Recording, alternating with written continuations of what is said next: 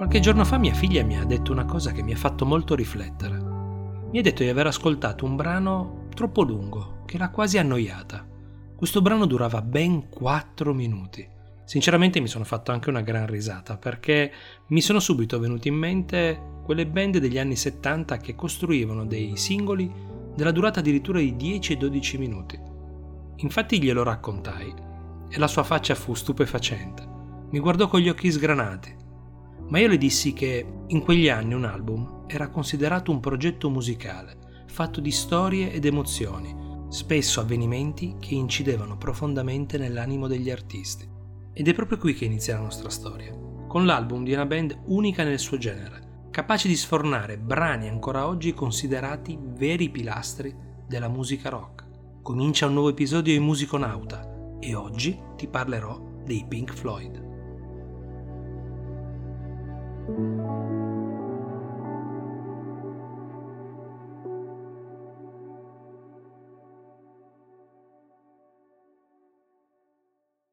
Doc Valery presenta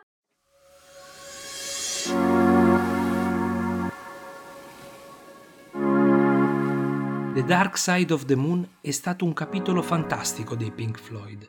Tuttavia, il 12 settembre 1975 esce Wish You Were Here, un album considerato un capolavoro dagli stessi Pink Floyd, capace di vendere nella sua storia oltre 15 milioni di copie. L'album si ispira al tragico destino del fondatore della band, Sid Barrett, all'alienazione che regnava tra i membri della band in quel periodo e alla mancanza di moralità nel mondo della discografia. Come ho detto prima, le emozioni dei componenti della band si intrecciava con la loro musica dando vita a uno spaccato musicale della loro vita stessa. Ma torniamo all'ottobre del 1973, quando la band entra in studio per iniziare a lavorare al loro nono album. Secondo Waters, dal punto di vista creativo e fisico, erano sfiniti. Il successo di The Dark Side of the Moon, che a quel tempo era ancora in cima alle classifiche e oggetto del loro tour, portando nella band grandi aspettative e il dovere di fare qualcosa di nuovo. Il manager della band, alla ricerca di una soluzione per cambiare la direzione intrapresa, riesce anche a convincere Sid Barrett. Sid era uscito dalla band già nel 1968 a causa delle conseguenze per l'eccessivo consumo di LSD. Lo convinse a unirsi a loro in studio, tentativo fallito però dopo soli tre giorni trascorsi insieme, in cui fu chiaro che Sid ormai era perduto per sempre. Seguirono diversi tentativi creativi infruttuosi fino al gennaio del 75, quando Waters, Gilmour, Wright e Mason tornarono in studio con nuove idee spinte dallo stesso Waters. È qui che viene messo il primo tassello dell'album con la scelta del titolo, Wish You Were Here, nato proprio dal desiderio della band di poter avere ancora vicino il loro amico Sid. Finalmente il progetto inizia a prendere forma, con un momento chiave ben definito, il 5 giugno 1975. Waters portò con sé una persona che a molti sembrava sconosciuto. Sarà Wright a rendersi conto che quell'uomo era Sid Barrett, con chili in eccesso, la testa e le sopracciglia rasate. Era totalmente irriconoscibile. Sid sembra un uomo di mezza età.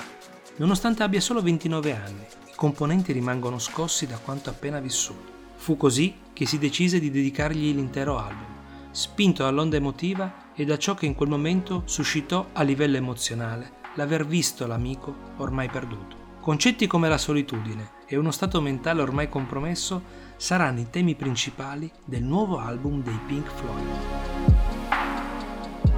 Ma cosa rende Wish You Were Here un album tanto straordinario?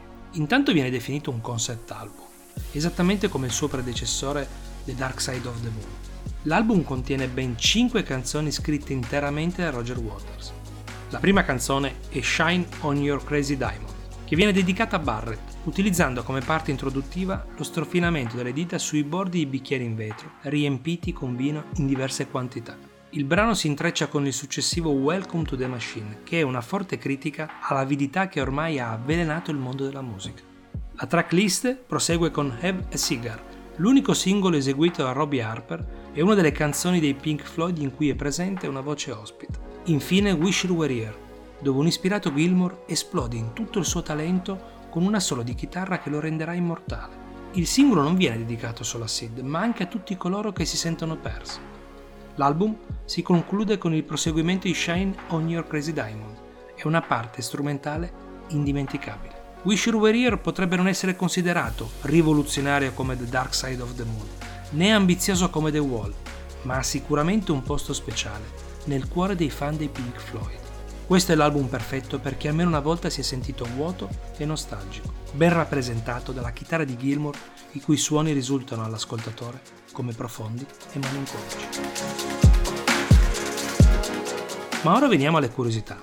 La copertina è stata realizzata a Los Angeles, presso gli studi della Warner Bros. e mostra due stuntman, Ronnie Rondell e Danny Rogers, travestiti a uomini d'affari mentre si stringono la mano. Uno di loro è avvolto dalle fiamme. L'ispirazione per questa immagine viene da quelle situazioni in cui le persone non mostrano i propri sentimenti per paura di bruciarsi. Infine, nei suoi 50 anni successivi, i brani contenuti in Wish You Were Here non verranno quasi mai suonati live dalla band al completo, in quanto Waters lascerà la band pochi anni dopo l'uscita dell'album e il tour di The Wall del 1981. L'occasione però si ripresenterà nel 2005 per il Live 80 di Londra. Fu in quell'occasione che Waters, guardandosi indietro, disse: È molto emozionante stare qui con i ragazzi dopo tutti questi anni. Ovviamente con noi c'è anche Sid. Sid Barrett, però, non salirà mai su quel palco, morendo un anno dopo l'ultima reunion dei Pink Floyd.